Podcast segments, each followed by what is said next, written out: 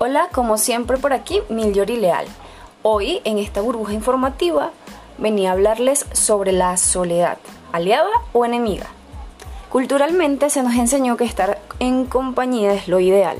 Es cierto que como seres sociales necesitamos de otras personas a nuestro alrededor para nuestro desarrollo pleno, pero también lo es que tener momentos en soledad y exigir nuestros propios espacios es nuestro derecho. Aquí te listo algunas razones para apreciar el estar solos. Uno es que facilita conectar con nuestros pensamientos como cuando necesitamos tomar decisiones importantes. Permite también el que podamos descansar de lo que es la exigencia de esas convenciones sociales presentes en el trato con otros. Por ejemplo, esto de las normas de vestimenta, las normas de cortesía, las normas de etiqueta, entre otros.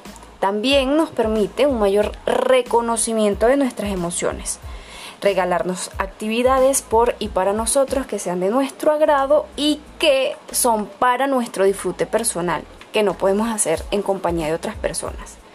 También está que podemos tener una mayor productividad al realizar nuestras tareas personales y mayor independencia, por tanto, mayor autonomía. Autonomía cuando no prestamos atención a ese que dirán, ¿ok? Porque somos independientes. Entonces recuerda que disfrutar el estar a solas pues nos facilita ser más selectivo con quien dejamos estar en nuestras vidas. Te pregunto, ¿qué emociones asocias con estar en soledad? ¿Cómo vives el estar solo? Comparte con quien creas que puedas necesitar esta burbuja informativa. Este espacio es para ti.